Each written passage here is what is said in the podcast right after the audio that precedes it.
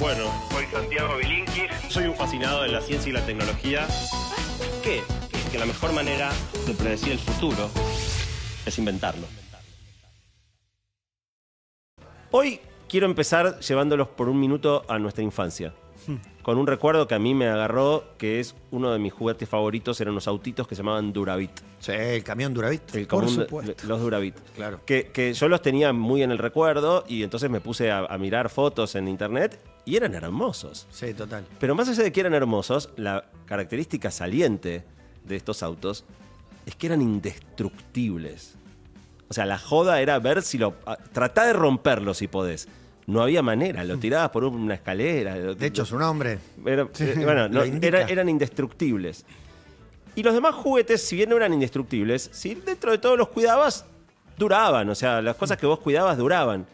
¿No tienen ahora la sensación de que ya nada dura más? ¿De que ahora 100%. todo te es diría descartable? La Todo dura sensación y la, menos. y la certeza entre los juegos de niños y las cosas que usamos. Eh, la los ropa, los electrónicos, bueno, no, no están solos en esa sensación. Hice encuesta, 75% opina que los productos de hoy duran mucho menos que antes. Eh, entre los más destacados, los electrodomésticos, los juguetes, la ropa y, y los teléfonos. Y entonces la pregunta es, ¿es una... digo, mucha gente cree, ustedes creen, yo creo, pero ¿es real? Y la respuesta es, no solo es real, es intencional.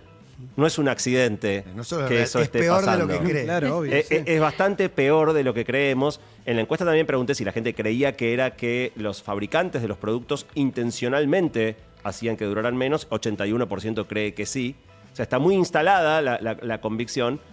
Pero si lo pensamos es un horror. ¿Cómo puede 80% de la gente creer que todo lo que consumimos está hecho para que no ande y sin embargo que el mundo siga girando como si, si eso fuera una, una realidad aceptable? Entonces, hoy quiero contarles algo de por qué pasa eso. Y voy a empezar con una historia.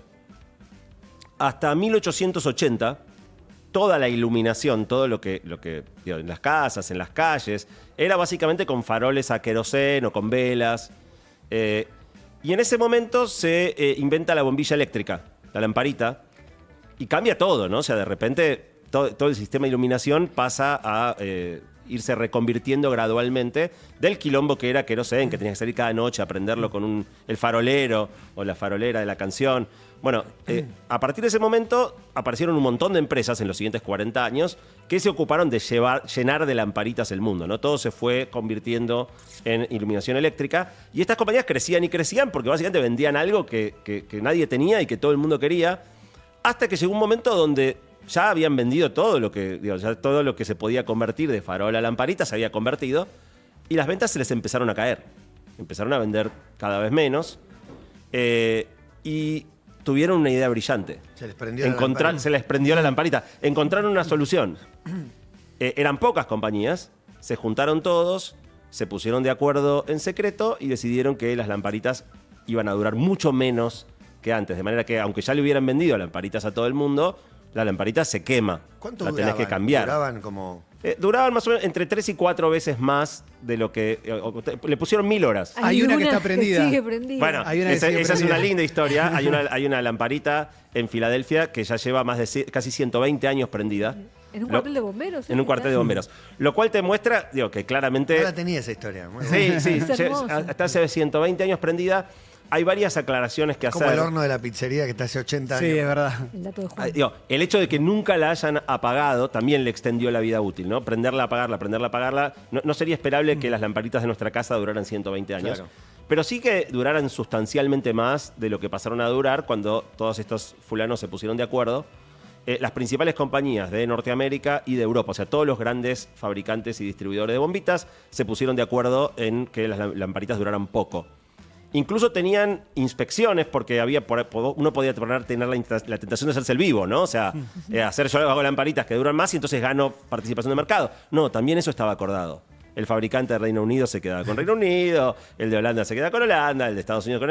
No, no- no se, Se iban a, la torta, no se iban a, a escupir el asado ni competir en términos de calidad de, de productos. Anticipando el modelo de lo que iba a venir después a nivel global casi, ¿no? Bueno, tal cual. Este es el primer ejemplo de un grupo de compañías que eh, se pusieron de acuerdo para actuar en contra de los intereses de los consumidores y maximizar sus, sus ganancias. Eh, vengamos ahora al presente. La marca Duravit existe todavía, pero ya no dura. Son juguetes Se como cualquier Bit. otro. Hay, hay, hay, hay- hay Duravit, pero no, no son indestructibles, ni mucho menos. Eh, y ahora prácticamente todos los productos que usamos, cuando alguien se sienta a diseñar un producto, una de las cosas que se pregunta es cuánto quiero que dure. Y la duración es una decisión del fabricante, que en general no es el mayor tiempo. Uno pensaría, no, yo quiero hacer algo que dure el mayor Claro, tiempo. No, Nos juntamos nosotros y, y pensamos un nuevo, un nuevo juguete. ¿Dónde- ¿En qué cadena aparece cuando vas a fabricar, cuando ah, diseñas la empresa? ¿En qué momento aparece la idea de, bueno, ¿cuándo se rompe? ¿Se rompe a los dos años, a los tres años? No termino de entender cómo sucede unánimemente. ¿En qué momento de la producción, de, de pensar Sí, el de la idea que tenemos nosotros, a- lo sacamos del Sí. mercado, se tiene que romper en tres años. En algún momento aparece y no sé por qué. No, no sé si todas las compañías lo hacen, ¿no? O sea, de- no, no conozco a la gente de Duravit, pero no creo que se sienten a decir, hagamos juguetes que se rompan pronto. Creo que se sientan a decir, la competencia está muy dura, la gente no, eh, compra productos baratos, tengo que minimizar los costos y hacer cosas de muy baja calidad Sí, para Cambiar tratar de- vender, cambiar Sí, materiales. claro. Necesito Pero que cuando, un nene me compre el mismo auto dos veces. pero cuando te vas a las grandes compañías, las que realmente tienen ciclos largos, ¿no? Estás diseñando el iPhone. el- ahora se acaba de salir el iPhone 15. El iPhone 16 viene laburando hace rato en, en- en ir trabajando. Ok, ¿qué va a hacer? No está listo, pero, pero ya. Entonces, en esas compañías que tienen esos largos ciclos de, de desarrollo de producto, la decisión de obsolescencia es una decisión consciente, planificada. Y es eh, re loca porque no va sobre, lo, sobre el hardware, sino que va sobre el software. Digo, si no fuera sobre el software, puedes usar un iPhone 14 que la maquinita anda. En, en realidad, Clemen va sobre todos lados. Ok. Y lo que vamos a hacer ahora es, es tratar de, de mirar algunas de las estrategias que las compañías utilizan para que sus productos no duren. Eh, lo cierto es que hoy no te podés encar- encariñar con nada. Porque si antes había cosas que uno quería mucho, recuerden, hoy todo se rompió y ya no, ya no podés establecer con los objetos el tipo de vínculo que uno establecía con los chicos, con sus juguetes, con sus muñecos. Hoy todo eh, vuela rápido y, y- Entonces, la primera cosa que eh, muchas de estas compañías hacen para que un producto falle es usar componentes intencionalmente frágiles, o sea, poner un, un- un- un talón de Aquiles, ¿no? Eh, y hay varios ejemplos de empeoramiento intencional de productos. Eh, veámoslo con los celulares, que son quizás una de las áreas donde más claramente esto se, se observa. Hace 10 años, esto sale de la encuesta también, hace 10 años, dos de cada tres teléfonos le podías cambiar la batería. ¿Es una obviedad? No, pero claro, ya Sí, quedó. sí, O sea, sí, sí, sí. ¿Por qué no?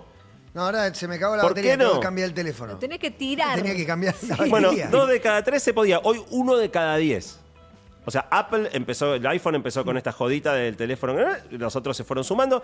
Eh, tres compañías dominan, en la encuesta también, ¿no? Tres compañías dominan el 85% de los celulares de la gente que respondió. O sea, que son tres que se... que- Sí, Apple, Samsung, Sí. ¿y cuál es la otra? y Motorola. Y Motorola. Eh, con lo cual, eh, digo, hoy uno de cada diez te permite cambiarle la batería. Eso es claramente un empeoramiento de producto. Total. Sin ninguna justificación razonable del lado del consumidor, del usuario. La otra es que algo parecido pasó con las tarjetas de memoria. Digo, las tarjetas de memoria son muy chiquititas. En los teléfonos se optimiza mucho el peso, el, el espacio, tienen que ser chiquitos. La tarjeta de memoria no pesa nada y no ocupa lugar. ¿Por qué la sacaron? ¿Por qué la sacaron? La mayoría de los teléfonos antes te dejaban poner una tarjeta de memoria, ahora no. Bueno, la respuesta es muy sencilla. Cuando el teléfono se te llena, lo tenés que cambiar porque vaciar el- el teléfono es un, es un despelote. Antes le cambiabas una tarjeta de memoria más, o sea, gastabas poquita plata y mejorabas tu teléfono para que te dure dos años más. Eh, esto tiene dos efectos. Por un lado, cuando vas a comprar un teléfono y ya sabes que no le vas a poder agregar la memoria, te obligan, a eh, si podés pagar, ir a un teléfono con más capacidad de almacenamiento y te cobran el extra de pasar de 256 de aquí, más caro de lo que te saldría meterle una tarjetita de memoria. Eh, pero además, una vez que, que se llena, no tenés manera de, de- de salir de ahí, lo tenés que cambiar. Entonces, estos son dos ejemplos de, de cómo meter en el diseño del producto algo que va a hacer que muy prematuramente tengas que, que cambiarlo. Eh, la otra cosa que, que es, es- es muy interesante es que si vos pones un, un- un elemento intencionalmente frágil que se rompe anticipadamente, pero lo podés llevar a arreglar, lo arreglás. Los teléfonos, y sigo eh, con el ejemplo de los teléfonos, pero pasa lo mismo con los juguetes, no se pueden arreglar. No. Acuérdese la cantidad de negocios que había hace unos años de arreglo de televisores, arreglo de videocasetes. Era muy común. Queda uno en el barrio siempre. Sí. Queda Que- uno. No, y- con- que- yo le llevo cosas a uno que. En el que todavía es Resiste. 1972. Es un medio negocio. En Almagro un- hay uno que te no, arregla. Wincos. Hay un- Claro, son- dos viejos que te arreglan Pero Wincos. ahí entra otra trampa que la, la debemos haber escuchado todos, que es esta de que vas al Sí se negocio arregla, me de dicen mil- lo- los amigos de Megafix. Vas a de 1972 y te dice la verdad que por lo que sale a arreglarlo, te conviene comprar uno nuevo. Claro, Bueno, Santi, claro. y no hay un riesgo de que la gente se quiera cambiar de marca. ¿Sabes por qué lo estoy pensando? Me acordé de un caso que para mí no era a propósito, pero la ruedita de BlackBerry, ¿te acuerdas que tenías Sí. se te rompía la ruedita? Eso nos pasó a, a todos nos cambió de, Se de- de trababa. celular. Dame tu ¿No pin. hay un riesgo de que cambien de marca o So- son tres y hacen todo. no digo que en este caso se junten todos, se pongan de acuerdo, pero digo, se miran de la, la distancia. Listo, dale. Eh, digo, no, no es casualidad que, que la tendencia haya sido tan marcada en reducción a la posibilidad de cambiar batería. O, o- o- bueno, estaba hablando de. O de- la de- de- memoria, para, la memoria. para que compres nube. O, las reparaciones, los teléfonos no se pueden abrir. Entonces, cuando vos se lo llevas al señor, el señor arregla Winco, porque el Winco tenía tornillitos y lo podías abrir. El teléfono viene sellado de una manera que solo ellos lo pueden abrir. Si encontrás a alguien que se la juega y te lo abre, viola la garantía, nunca más te lo van a cubrir de nada. Eh, y, y- y lo loco es que cuando se rompe algo y el teléfono deja de andar, o sea, pongamos que un teléfono tiene 100 piezas, son muchas más, ¿no? Pero ponle que fueran 100 y se rompe una. El teléfono deja de andar, porque hay algo que se rompió. Sí. Vos decís, el teléfono no anda. Sí anda. No anda una pieza. 99% del teléfono anda. Sí. Entonces, cuando vos ves el teléfono se rompió y decís, listo, tengo que cambiar el teléfono, se rompió. No se rompió. Le falló una cosita de 100. Tenés 99 piezas que están perfecto. No te Y- calentes, Santi. No, no, pero, pero, está buenísimo, está pero buenísimo. es, es re loco. Sí, es re que loco. así. Me estás haciendo Eh, calentar a mí Pará, porque estoy tengo el, hablando de el cosas. iPad No, pero lo tengo, lo tengo Ah. todo, No sos vos, Santi. todo eh, rajado Mm. y astillado y fui a tratar de cambiarle la- la- el vidrio. Sí, la pantalla. Y me dice, no va a quedar bien. Te conviene que comprarte otro. Entonces hace un año que tengo la pantalla tallada. Bueno, pero eh, esa es la otra cuestión. Vos No voy decías, a comprar. eh, lo- se lo llevas al del Wincon. No tiene acceso a los repuestos. No. Los repuestos los tiene solo el, el fabricante. El fabricante pone el precio de los repuestos, incluso si lo llevas al servicio oficial, para que cuando lo lleves a arreglar te digan, no, ¿sabes qué? Es carísimo el arreglo, comprate otro. Me estás haciendo enojar, pero en el sentido porque me estás haciendo pensar eh, qué bien armado, que está todo al punto que después decís, pará, porque si entregás tu teléfono como parte de pago a la misma compañía, o sea, ellos después van a usar ese 99% que andaba y a vos te van a cobrar por uno nuevo. Claro. Me quiero morir. Yo, Santi, estoy esperando que llegue el momento que, que nos expliques cómo podemos salir de esto, porque me interesa Vamos, muchísimo. Da- da- dame un ratito más, eh, vamos a llegar a eso. Pero el ejem- pensándolo del teléfono, se me ocurrió eh, compararlo con un auto. O sea, imagínate un auto que no se puede arreglar y cuando algo se, se te rompió una cosa, lo tirás. Sí. ¿Te das cuenta? Sea, imagínate que no se pudiera abrir el motor. El auto no anda, no, se- no prende. Se rompió algo, una bujía. Listo, tiralo, comprate otro. Igual viste que pasa con algunos autos. A mí me pasó con un auto que tenía, acaso, no un auto de alta gama, ni mucho menos. Se le rompe una piecita, se le rompe otra, dos, tres. Lo terminás cambiando porque hay un momento que ya decís, Bueno. me lo saco de encima. Ha- Hay un ciclo de vida de las cosas, ¿no? La, la de la lamparita de Livermore ahí en Filadelfia es una rareza. Los autos, si vos al auto le hiciste 100.000 kilómetros, 200.000, 300.000, Ah, en algún momento Claro. empieza a, a- a tener Eso fallas sí. Porque las partes se van desgastando. Ahora que cuando la primera cosa se rompa, en el caso de un teléfono o electrodomésticos o algo así, descartes el aparato completo porque en el fondo no está pensado que puedas repararlo, eh, es, es un- es una locura. Eh, y el caso más loco de todos eh, es algo que pasó con las impresoras varios fabricantes de impresoras directamente hacían que cuando llegabas a cierta cantidad de páginas impresas, la impresora no ande más. O sea, todas las piezas funcionaban. Y sin Con embargo, razón. la impresora Eso no andaba tocaste más. un rubro polemiquísimo porque nadie se lleva bien con una impresora. O dura poco esa, es- Nadie esa genera relación, un, un ese afecto amor. por la no dura impresora. nada. Nada, nada. Eh, son productos que, tien- que tienen mucha tendencia a las fallas, pero esta es la falla más loca de todas, que es decir, listo, ¿lo usaste más de tanto tiempo? Basta. Se corta acá. Comprate otra. Claro, O sea, dura eh, mil impresiones. Eh, es, es un delirio. Hubo juicios por este tema, porque digo, en el fondo es insostenible. Es tremendo, es tremendo. Es insostenible. Eh, la otra cosa que, que pasa bastante, la mencionabas vos, Clemen, antes, tiene que ver con actualizaciones de software. Hmm. O sea, vos te compras un aparato, le van cambiando el software, en algún momento, el- el- el tele- digo, vuelvo al ejemplo del teléfono, pero no es el Hmm. único, empieza a andar peor, empieza a andar lento. Bueno, con Apple descubrieron que había un alentamiento intencional de los aparatos viejos. O sea, uno puede pensar, está bien, hay un software más nuevo, requiere más recursos. Es lógico que un teléfono viejo ande un poco peor que uno nuevo. Sí, pero no, había algo adicional que era una, un- una ralentización intencional de los teléfonos viejos a partir de las actualizaciones de, software, cosa que de nuevo es totalmente inadmisible desde la óptica de un consumidor. El otro problema eh, se da con los televisores. No sé si a ustedes les pasa, en la encuesta mucha gente lo planteó. Los televisores duran mucho y no hay tanta innovación que justifique cambiar. Digo, cuando pasa de, de HD a 4K, bueno, qué sé yo, una de cada 10 años por ahí tenés un cambio que justifica cambiarle el televisor, tal vez. Eh, pero lo que, lo que hacen es no actualizarte el software de los televisores. Y como ahora buena parte de lo que uno mira ya no es poner un canal o una cajita externa, sino plataformas que corren en la tele, se empiezan a poner ridículamente, pero ridículamente lentos. Eh, y empieza a haber algunas nuevas que no las podés descargar. Entonces hay un montón de cosas que no podés mirar porque tu tele no es compatible y por ahí la compraste hace dos años. Sí. Le una- quedan ocho años de vida útil, pero no podés mirar la mitad de las cosas. Hay una frase en casa que sale mucho, mucho, me hiciste acordar. Una de las teles, la del living, es más viejita, tiene Netflix, pero cuando conecto, la, la frase en casa es ponelo ahora para que vaya calentando la lámpara de gas. No, tremendo, es como prender un auto viejo. Exacto, Sí. exacto. Sí, es- eso de tenés el atajo de poner un, el Roku, viste un sistemita por afuera, pero en definitiva es molestísimo. Es todo. molestísimo y de nuevo es intencional. Mm. Una gran compañía, todos los fabricantes de televisores son grandes compañías. ¿Qué razón hay para que no hagan las aplicaciones más actualizadas para las teles de hace 2, 3, Mm. 4 años? No, no hay ninguna justificación más que generar el incentivo a que te compres algo nuevo. Y el último mecanismo del que quiero hablar, eh, y es el que más nervioso me pone a mí, es lo que se llama como obsolescencia percibida.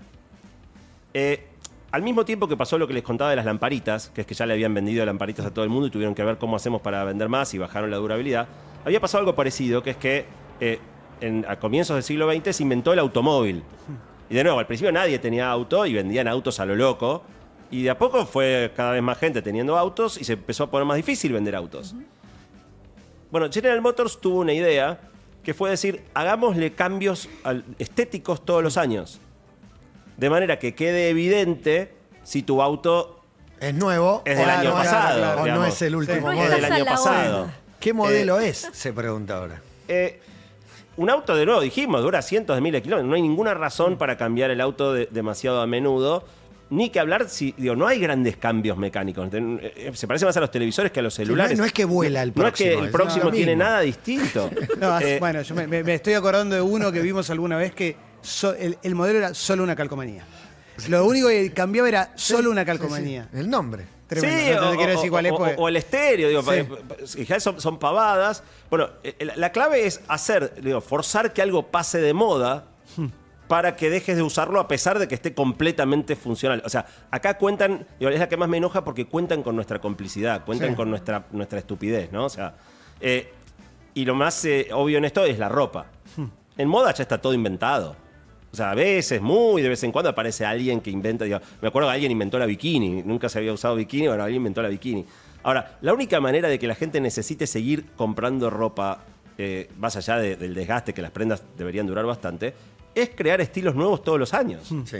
Es cambiar Las cuáles son los colores que están de modas, moda, claro. eh, lo- los cortes eh, y lo divertido. Volvieron los pantalones. Igual ba- chupines. igual bajó- Volvieron los Ya no los palazos. E igual, Volvieron los igual chupines. bajó la calidad. No es lo mismo una campera de hace 30 años que una campera de ahora, seguro. No. Pero, pero, es- pero incluso todavía ahí el ciclo les resulta demasiado largo. Sí. Entonces, eh, ¿para qué esperar a que la campera se gaste si la podés hacer pasar de moda y aunque esté perfectamente utilizable, No la vas a usar más. no la quieras usar más? O sea, eh, en- en- entonces, el, el tema ahí, eh, vos lo decías, Matías, es que como ya está todo inventado, eh, se te van acabando las opciones, entonces todo vuelve. Es como vos dijiste, en alguna época, cuando éramos adolescentes, eran re cancheros los pantalones baggy. Te ponían los Sí. pantalones re anchos. Los anchos. Después vinieron los pantalones rectos, ahora están los chupines, y después van a volver los No, rectos, y después van a ya, volver se, los anchos. ya los y- chupines, fueron. ya se fueron los chupines y volvieron anchos. y, Ahora- y las botamangas anchas y las botamangas angostas. y- Ahora volvió el new metal. Ahora volvió el pantalón ancho. Y el oversize. Sí, el, over- oversize. el oversize Igual también eh, me parece que lo que hay ahora es mucho nicho, entonces hay años también. todo tipo de, de modas Mm. que conviven, pero lo, lo que queda es el marketing para venderte la moda. Y, Santi, una, vos debes estar más al tanto de esto, pero digo, eh, parece como una pelea contra molinos de viento en el sentido de lo que es la chatarra electrónica. O sea, no hay una, un lugar ahí para, digamos, pegarles a, esta, a estas empresas porque además están contaminando muchísimo. Déjame decirte la última cosa y, y pasamos a eso, que es que sacándolo de la ropa pasa lo mismo con los celus, ¿no? O sea, los celus ya realmente de un año al otro no hay grandes cambios. Y entonces lo que hacen es cambiar bastante la estética. Entonces pasan de esquina redonda, esquina cuadrada, pantalla más así, pantalla más hacia. Simplemente para que se note que tu producto no es el de este año y, que algunas personas, este, presionadas por, el deseo de mostrarse eh, eh, siguiendo las, últimas tendencias, cambien anticipadamente los productos. Vamos a, a lo que decías, Emi. Todo esto perjudica mucho a los consumidores, pero no solo. También hace bolsa el planeta. Cada vez que vos desechás un teléfono que tenía 99% de sus piezas que funcionaban bien y termina siendo chatarra electrónica y enterrado en algún lado, dentro de los teléfonos hay muchos elementos contaminantes, eh, es un desastre. Es un desastre. Y en algún momento habíamos comentado esto en, en una columna anterior. eh, hoy se fabrican cosas equivalentes a un kilo por cada persona cada día. O sea, cada día se fabrican un kilo de cosas por cada persona que hay en el O planeta. sea, pará, hay, hay 8 mil millones de personas, son 8 mil millones de kilos 8 mil millones de kilos. Diarios. por día. Eh, y, y cada año se generan 250 kilos de basura por persona. O sea, de esos, poner que si hay 365 días, un kilo, un kilo por día serían 365 se fabrica. Bueno, eh, 100 se usan, 250 siguen de largo y terminan en basura. 250 kilos de basura Sí, sí. por persona por Es un- año. Es un, un- un gran análisis e investigación, la basura. No, bueno, en eh, todos sus aspectos que lo, lo hemos Los, hecho. cementori- los cementerios de ropa que hay, que descartan sin usar Sí, las sí, marcas. sí. ¿En en, en- en Sí. Jason Maynard había ido hace poco Sí, a uno. Es tremendo, es tremendo. Es una locura el desperdicio total. Bueno, yo siempre pienso cuando ves uno de estos, eh, por ejemplo, en mi caso el Super Bowl, ¿no? O sea, prepara, tienen que preparar las remeras, las gorras de los dos equipos, uno sabe Sí. quién va a ganar. La mitad va toda a la basura. La la en una época estaba el, el mito de que iban a África, qué sé yo, y no, porque en realidad no pueden permitir que esos productos aparezcan. los cual se- queman? los destruyen. Sí. Se destruyen. Sí, sí, la remera de Sí, sí. campeón del que perdió. Por la de por eso- Francia. Argentina terminó, el, par- terminó la final y se puso Sí. campeona del mundo. Francia tenía la suya. por supuesto, Francia Francia tenía las la tenía y obviamente Sí. se- eh, todo eso se eh, terminó destruido. Así que sí, e- es muy serio el tema porque va mucho más allá del daño individual a cada consumidor o a cada persona eh, y afecta en definitiva muchísimo al planeta. Vamos al último tema, Clemen, que vos preguntabas cómo esto se puede eh, evitar. Eh, y la verdad es que la herramienta la tenemos en la mano y se llama billetera, digamos. Este, gran parte de todo esto, ni hablar con la moda, ¿no? Pero, pero incluso en la decisión de compra, el no penalizar con la compra a aquellos que diseñan productos que no- donde no se pueda cambiar la batería. Uno ya sabe cuáles son las marcas donde no se puede cambiar la batería. Sí. Que vos te enterás que antes tenía tarjeta de memoria, ahora no le podés poner tarjeta de memoria. Experimentás que, no, que viene sellado, no se puede llevar a arreglar. Eh, digo, en el fondo depende de nosotros. Sí. Depende de, de cuáles son los valores que nos el lleven poder a del consumidor. la. Deberíamos estar un poco más unidos, concientizados e interesados de esto, que tal vez es algo que nos está pasando. Yo con la ropa suelo hacer algo que, eh, sacando algunas excepciones, pero. Que uso- circule. No, claro, primero que circule, después tengo una marca de ropa de unos amigos. eh, que, que, bueno, tengo esa ventaja, pero cuando compro ropa, compro ropa de una marca que eh, vende ropa usada reciclada también, que, que es la, la que tengo puesta ahora. Digo, eh, no te alienta todo el tiempo que te la pases consumiendo. Me parece que también es, eh, si se puede tomar una decisión, trato que vaya para ese lado. Bueno, ha- hay, hay varias marcas que, que construyen su posicionamiento alrededor de posturas más amigables o, o diseño de productos más amigables. El problema es que hay mucha hipocresía también, ¿no? O sea, estas mismas marcas de las que estamos hablando son las mismas que después miden su huella de carbono y salen a comunicar que vamos a hacer emisiones cero para el 2030 y después hacen productos que 99% terminan funcionando en, en- en la basura, ¿no? Entonces, hay que, hay que mirar un poquito más allá de, de lo que te muestran y eh, ver cómo, cómo elegimos sin caer en la trampa de la hipocresía de las compañías que se posicionan como ambientalmente conscientes o respetuosas de sus consumidores y después por detrás te, te- te arman estas cosas. En definitiva, digo, pasando en limpio, es consumo responsable. Es, es, eh, negarnos a comprar productos donde ya nos damos cuenta que vienen preparados para fallar, eh, no caer excesivamente en las pavadas de la moda. Eh, suena David y Goliat, suena una lucha contra movimiento. Yo creo que los, los consumidores tenemos mucho más poder del que nos imaginamos. El problema es que, como decías vos, Matías, estamos, estamos eh, desorganizados.